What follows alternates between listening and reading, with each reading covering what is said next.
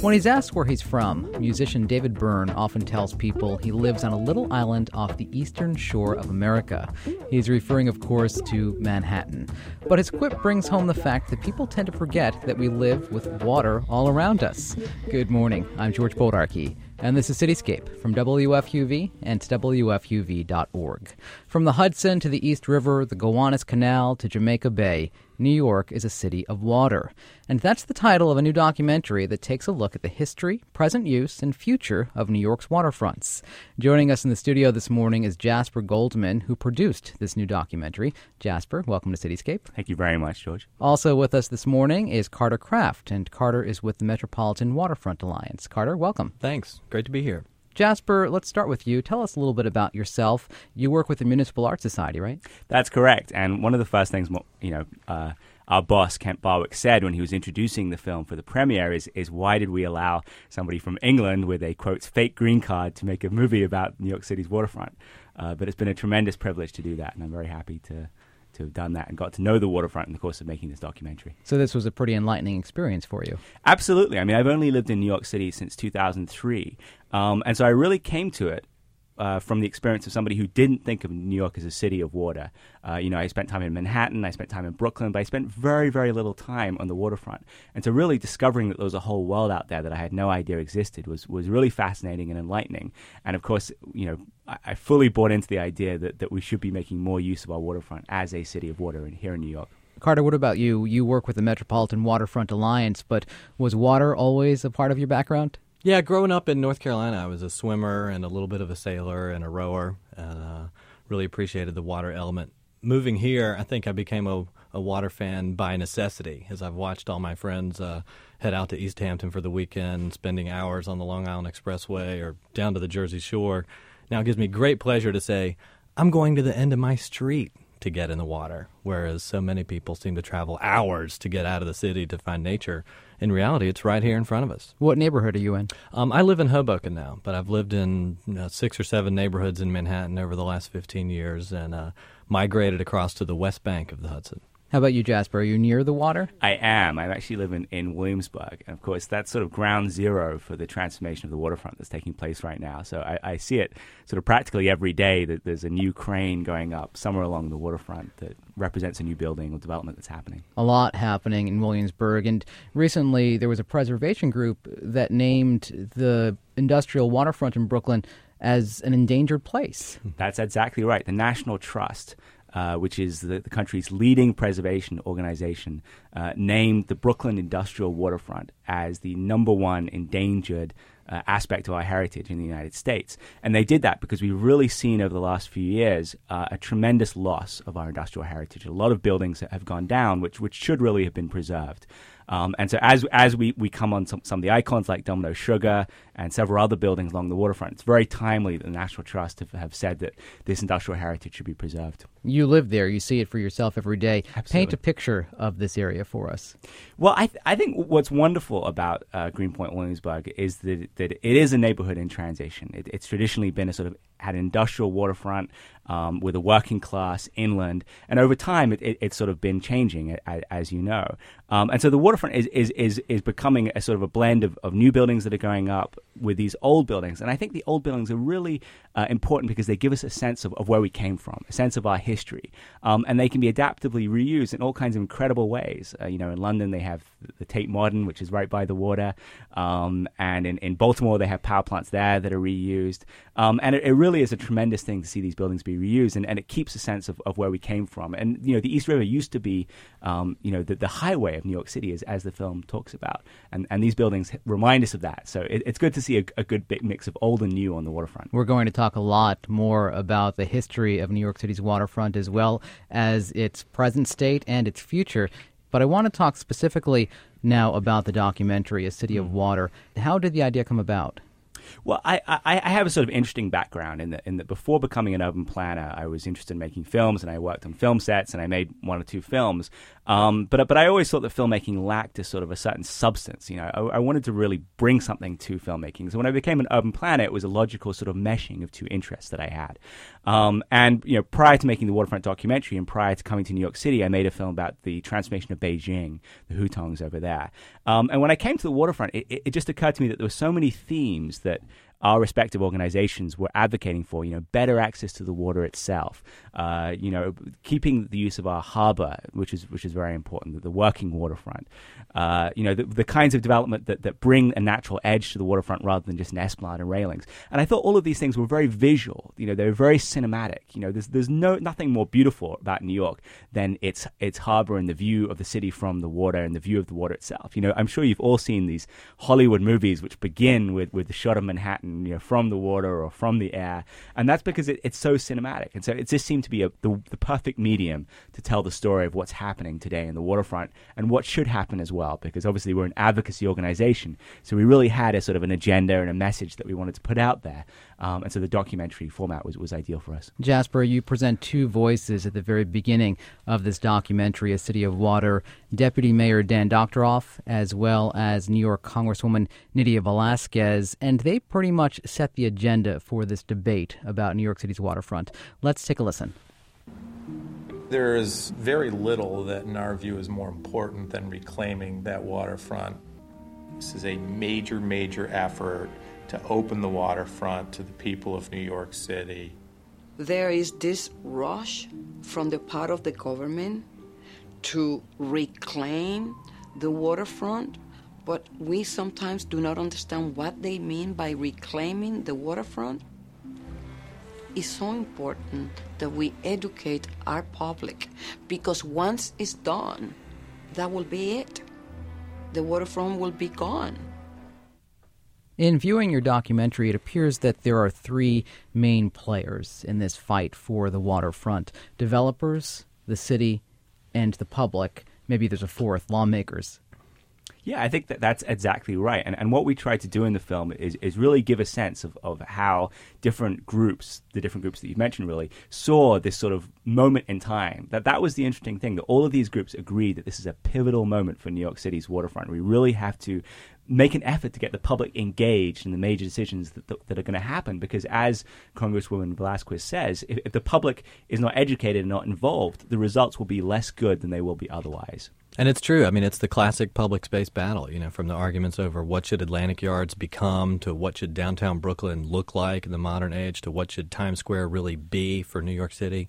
And it's all true on the waterfront. But the reality is, you know, land use changes so slowly and so rarely. And with the waterfront having been industrial for more than 200 years, you know, we're at a moment in time now where its industry has migrated off of the waterfront into highways or out of cities and into lower cost labor markets or even overseas. You know, we've really got one chance to get the waterfront right. So it's not just a fight, you know, it's a real struggle. And we shouldn't uh, be discouraged by it we should just use it uh, to fuel the process and try to get more people involved to get out of this sort of either or, you know, either dirty and industrial or, or luxury and green and residential, and really say that we need a diverse waterfront. We need a working waterfront and we need a green waterfront. And we need people who can live there and we need people who can work there, you know. And with the volume of waterfront that New York and the metropolitan area have 532 miles of waterfront in the city and 760 in the region we really can have it all, but we need to get to work right now because uh, if we do it wrong,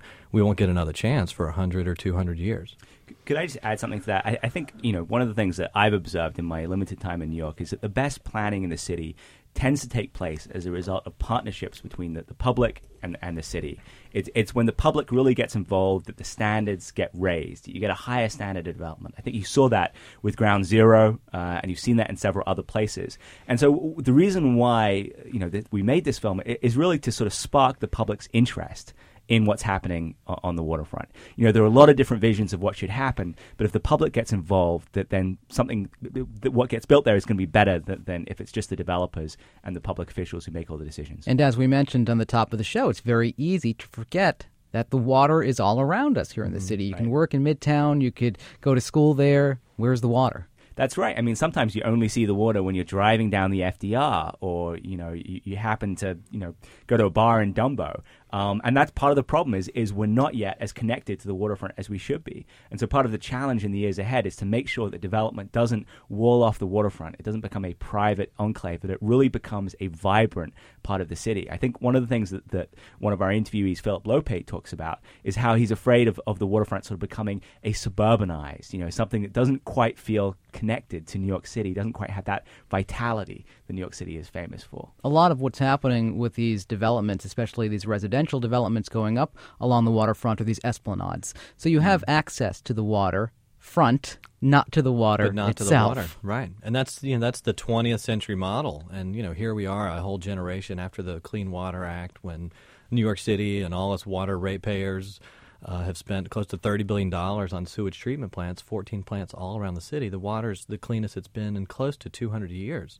And to me, that's the challenge of designing the waterfront right, is making use of the natural benefits and the natural characteristics that the water – actually represents, whether it's for recreational boating, whether it's for swimming, whether it's for fishing. You know, there's lots of opportunities out there, not just uh, uh, for ferries and tugs, but for human recreation. Author Philip Lopate talks about that. To him, the waterfront isn't truly integrated. Let's hear what he has to say in the documentary.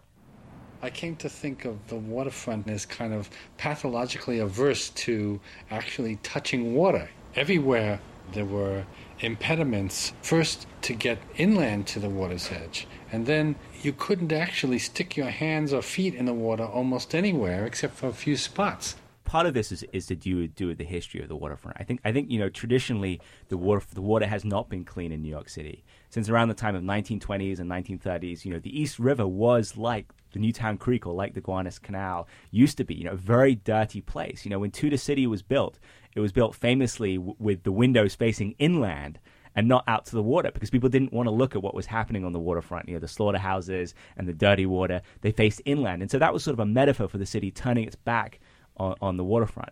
And I think what, what we saw initially in this first wave of waterfront development, which is still, in fact, going on right now, is the water being treated as sort of a scenic feature, something to look at, but not actually to get involved in and, and to actually touch. Um, and, you know, it was very interesting. We had a designer come and give us a lecture the other day, and he was talking about how, sort of in the early 80s and the late 70s, when waterfront development started to really kick off with projects like Battery Park City, you know, the goal was just to get any kind of waterfront development, just to get a, a, foothold, a toehold, so that people could actually get to the to the waterfront. Um, and so the Battery Park City model was seen as something terrific, something marvelous. It still is marvelous in, in some ways, um, but that became the sort of the template for development all across the city. Was the idea that an esplanade, railings, uh, street furniture, that was the way to develop the waterfront. And as we, you know, as we move into the 21st century, it's time to think about how we can go further than that uh, to really create a waterfront that is integrated properly with both the water and the city itself. You mentioned the cleanliness of the water, but many New Yorkers still think that the waterways here are polluted and dirty. Is there a demand for people who want to swim oh, in New York's absolutely. waters? I mean, the uh, the volume of kayaking, people doing Eskimo rolls in the water. You know, the, ten years ago there was one boat club, uh, Sebago on Jamaica Bay, and now there's close to two dozen scattered all over the city. You know, twenty years ago there was one swim that was organized, the uh, the swim around Manhattan Island that started around 1982, and now there's more than a dozen. You know, uh, across the East River from the Brooklyn side to the Manhattan side, underneath the Brooklyn Bridge. Just two weeks ago, there was a swim around Governor's Island. Uh, the week before that was the around Manhattan swim. So the volume of in-water recreation activity is truly exploding. I'd say it's growing faster than on uh, on land recreation or even field sports. I think I think people are starting to come to the realization that that, that land is our most constrained resource in, in New York City. You know, we only have a limited supply of it, but we have this huge amount of, of open space in the form of the waterways. And figuring out how to use that for recreational purposes as well as all the other kinds of purposes is really sort of our urban planning challenge. I, I think that the cleanliness of the, of the water is really an interesting story because it, the water has gotten, as, as I understand, much, much cleaner over the last 30 years since the, the Clean, Clean Water Act of the 70s. But it still isn't quite clean enough in some places for swimming and fishing and all the other kinds of recreational activity that could take place in the waterfront. And one of the key things that we try to do with the documentary is make people aware of the connection between the cleanliness of the water and what needs to be done to make it even cleaner and the, the more use of the waterfronts for recreational use, like swimming and fishing and, and, and boating. Um, and so the movie, you know, goes into some detail about, for example, the issue of combined sewage overflows, which is when it rains, uh, sewage systems, you know, this, the sewage and, and, and, the, the natural rainwater system, the pipes are combined, so, so, the system can't handle it. So, so sewage actually goes into the waterways when it rains, and this can be addressed, you know, by a number of different ways. You know, more wetlands, you know, upgrading our sewage plants, and that will have the effect of making the water cleaner. That will in turn have the effect of making the waterfront more usable, the water itself more usable for recreation. So, so that link is very important because that's really the key to getting even more use. Is not only planning for it, on the land side, but also getting the water cleaner will lead to more swimming, more fishing, more boating, etc. One individual in your documentary said something that was quite interesting, and that was the federal government has to maintain water quality consistent with local usage. I wanted to ask you about this because it sounds then that if many people start to jump into the river to swim, that's going to increase local usage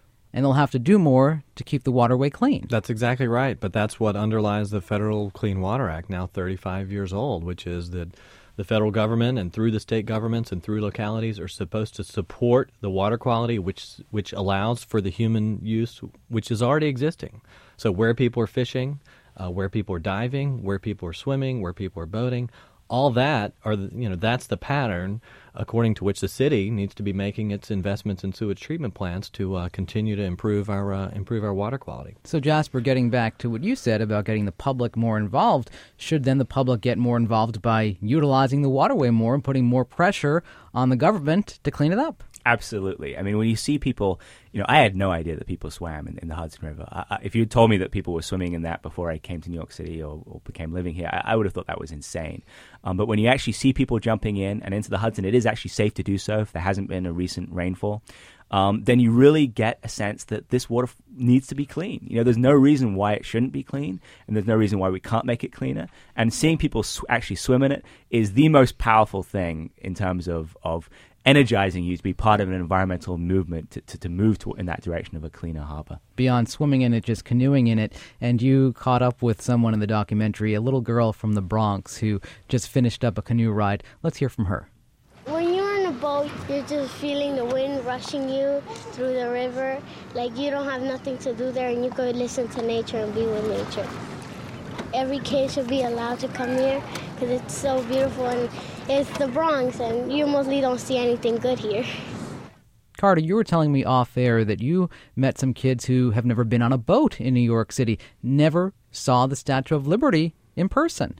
Very true. I mean, it should be, you know, a part of the mandatory school curriculum to get kids out on all types of boats. But lots of the uh, community-based programs that we work with, Rocking the Boat here in the Bronx and Floating the Apple, which has satellites all over the city, the Urban Divers up at Roberto Clemente, Gowanus Dredgers, have all started finding ways to get young people out. You know, it's the it's the lessons learned of the environmental movement. You know, when you convert somebody when they're 50 or 60, you know, it's almost too late. But if we can make people environmental stewards as they're growing up uh, and build it into their uh, into their lifestyle, you know, we'll end up with a lot cleaner water 20 years from now than uh, than we otherwise might. You're tuned to Cityscape on 90.7 FM and WFUV.org. Good morning once again. I'm George Bodarky. This morning we're talking about New York City's waterfront, New York City's waterways, and specifically about a new documentary put out by the Municipal Art Society called A City of Water. We're joined this morning by the producer of that documentary, Jasper Goldman, as well as Carter Craft, and Carter's with the Metropolitan Waterfront Alliance. I want to talk more about the history of New York's waterways. And Jasper, you've got this great archival footage in the documentary of the Hudson River, and you interview author Philip Lopate about that history. Let's take a listen to Philip here.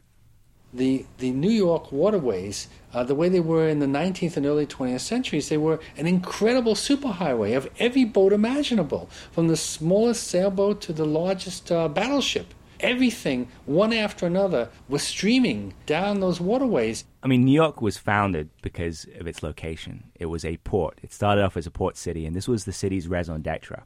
Um, and at a certain point, we, we, we have become cut off from that. We've been cut off from the waterfront. Even though we have a very functional harbor still, we are no longer, as inhabitants, as New Yorkers, think of ourselves, I think, as a waterfront city. And that's something that, that we need to fix in the years to come. But when you see, so when you actually see this archival footage and you see the amount of activity that used to take place in the harbor, I think it, it sort of takes your breath away because, you know, as Philip was saying in that clip you played, you know, it really was an endless stream of boats. There, there were boats coming down of all shapes and sizes, recreational boats, but also you know battleships and and and sail ships and um, and it, it really I think is is is quite inspiring. You know, New York City has this wonderful sort of marine water heritage that, that we're very that we've sort of forgotten about. You know, I think the clipper ships were, were, were built here. You know, this was the home of the America's Cup and, and where yacht races, yacht boats were, were built. Carter, do you want to? No, that's uh, that's exactly right. I mean, the, the New York Yacht Club, now ensconced in Midtown, was founded of their first boathouse on Staten Island. Uh, they had their boathouse uh, also in Hoboken, and now they've got a land, beautiful landlocked space uh, just off of uh, just off of Madison Avenue. As you both mentioned, there's a lot happening. There are many developments currently underway along the waterfront throughout the city. We're talking about Red Hook. We're talking about Long Island City. We're talking about Williamsburg. Where though are the battles most contentious? Well, I, th- I think in, in Greenpoint Williamsburg, you, you, have to mention that because the, the Greenpoint Williamsburg waterfront really had at least four different components as far as the community was concerned. There was the uh, there was the issue of open space along the water. There was the issue of the height and bulk of the buildings. There was the issue of industrial retention, and there was the issue of affordable housing. And really, I think it's it's it's fair to say that, that the ultimate result wasn't really a successful balance of all those different concerns. In the end, the affordable housing, which is the most attractive issue for the politically, was the issue that won out. And so, as a result, we have buildings that can be built there of a maximum of 40 stories, which is really an enormous contrast with the inland area, which is typically three to five stories. And in my personal opinion, is really way too big uh, uh, of development along the waterfront because it has the, the sort of psychological effect. If all those buildings actually get built and I think you know about 22 of them could be built according to the rezoning then you then you'll have a sort of this sort of wall of very very high buildings along the waterfront. I mean 40 stories is actually taller than most of the buildings along Battery Park City. I mean it's, it's really enormous. Um, and so I, I, think what it comes down to the lesson from that is is really that we need to do a better job of, of, of figuring out how to balance different needs for the for, for the waterfront. You know, in, in, that case, you know, you probably would have got just as successful development with 50 or 20 story buildings, um, but you also could have done far more to keep our industry along the waterfront. You know, where it was viable to, to keep it. Um, you know, sure, you the space for, for new development, but but keeping that industry and keeping those blue collar jobs there is very very important. Um, and Red Hook is another great example of, of a sort of a clash between the new and the old. Uh, in this case, the, the, the city wanted to put a box store in uh, where a graving dock was. Um, and unfortunately, that there wasn't a, uh, an ability to, to find a way to, to keep those two uses compatible and keep them both in there, as could have been the case, we believe. And so the result is that, is that we lost uh, we lost a graving dock uh, for an IKEA for a box store. Um, and many of the people that we spoke to who, who, represent the working waterfront in this city really feel that that repair facility was badly, badly needed. There's a waiting list, I think, of two years for ships in the New York harbor. Uh, to get to, to use a repair facility. So they needed that repair facility to be there. Um, and one of our interviewees says that if we continue to see to let our working waterfront facilities be replaced by parks or, or by residential use, then you know our port is, is really going to suffer and may ultimately not be viable. Um, and as you know, I, I, didn't realize this at all until we started making the film. This is part of my personal education. Um, but the the port and the working wa- waterfront is so critical to the sustainability of New York City. You know, as one of our interviewees says at, at one point, if, if we took off uh, you know, some of the cargo and some of the stuff that's brought in by boat to the city, and we put it on the roads instead. You know, every barge is the equivalent of you know, I think it's a thousand trucks. Can you imagine the impact on, on, on our on our road system if, if, if we allow that. Um, and so keeping keeping the viability of the working waterfront, um, in addition to allowing for new residentials, is, is really a sort of a key goal. And I don't think we've done a good enough job here in New York City of doing that over the last few years. New York Congresswoman Nydia Velázquez talks about the working waterfront here in the city in your documentary. Let's hear from her. Throughout the history of New York City, it has been a working waterfront. And there are meaningful jobs and blue collar jobs that should and must be protected. Those are the jobs that you're talking about. There is a working container port, American Stevedoring, still operating in Red Hook. Is that still threatened? Op- still operating in Red Hook, even though their uh, their lease expired, I think, at the end of April. And that and Nydia's district, you know, is really the the front line of waterfront gentrification from Red Hook, just south of Brooklyn Bridge Park, all the way down to Sunset Park. You know, that's really one waterfront entity where fuel oil comes in and out, where solid waste comes in and out, where containers come in and out, where tugboats and, and barges come in and out. Uh, and now the, the city has a new plan for Piers 6 through 12, which is the area just a little bit south of Atlantic Avenue, uh, down uh, to the to the tip of Red Hook, down by uh, what used to be Fort Defiance, way back in the pre-Revolutionary War days. And we've seen plans in Erie Basin, where the old Revere Sugar Refinery uh, may end up getting uh, rezoned and redeveloped for housing. Um, and there, you know, in an area that was designated by the city itself uh, and approved by the state, you know, less than six years ago as a significant maritime industrial area, you know, you may end up with con- a condominium proposal right across from the busiest barge port in the entire harbor. And if you think people are going to pay a million dollars for a one-bedroom waterfront condo with a with a boat slip out front, only to be woken up every morning at four o'clock by a tugboat, you know, sounding its horn as it's leaving Erie Basin, you know that's going to displace uh, that facility. You know, much to the uh, you know much towards the specter that Jasper mentioned, where every time you've got a tug and barge pushing oil around, you know, that heats buildings like this and heats our schools and and heat and even carries gasoline around. You know, that could be as little as 600 trucks, or it could be 6,000 trucks that you're taking off the streets, and that's not just trucks off of you know, Interstate 95, that's trucks off Fordham Road. You know, that's trucks off of the Major Deegan Expressway. That's trucks off of First Avenue. So the waterways don't just serve sort of the global uh, container port as uh, as American Stevedoring, you know, really functions in the in the global uh, uh, in the global marketplace, albeit with some uh, barge connections to New Jersey. But the waterways really support uh, commerce and transit and improve the air quality within this region, and which is why we need to protect them. Doesn't more cocoa come through New York than any other place in the world? Is that right? Absolutely. It comes to New York. A lot of it ends up in Pennsylvania um, at, at, the Hershey plant, and a lot of it gets redistributed uh, through here through an, a number of the, the candy makers. Um, New York also brings in and moves out uh, recycled fabric, um, scrap metal, which is our uh, uh, you know taking huge volumes of truck trips uh, off of the highways and off of the bridges and off of the tunnels by keeping it on the waterways. How does New York City compare to other communities up the line, the Hudson line of Metro North, for instance. There's waterfront development in Yonkers, there's waterfront development in Peekskill and Ossining.